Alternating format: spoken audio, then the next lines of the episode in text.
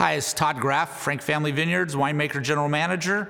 Uh, my vino lingo word today is the Goldilocks wine. Um, we just poured the 21 wines for uh, Premiere Napa Valley, and I think 21 was one of my Goldilocks vintages. Uh, just wasn't wasn't too ripe, wasn't too cold. It was just perfect. And after you know, you jump into one bed, out of the other one, you find the good bed, you find the good porridge.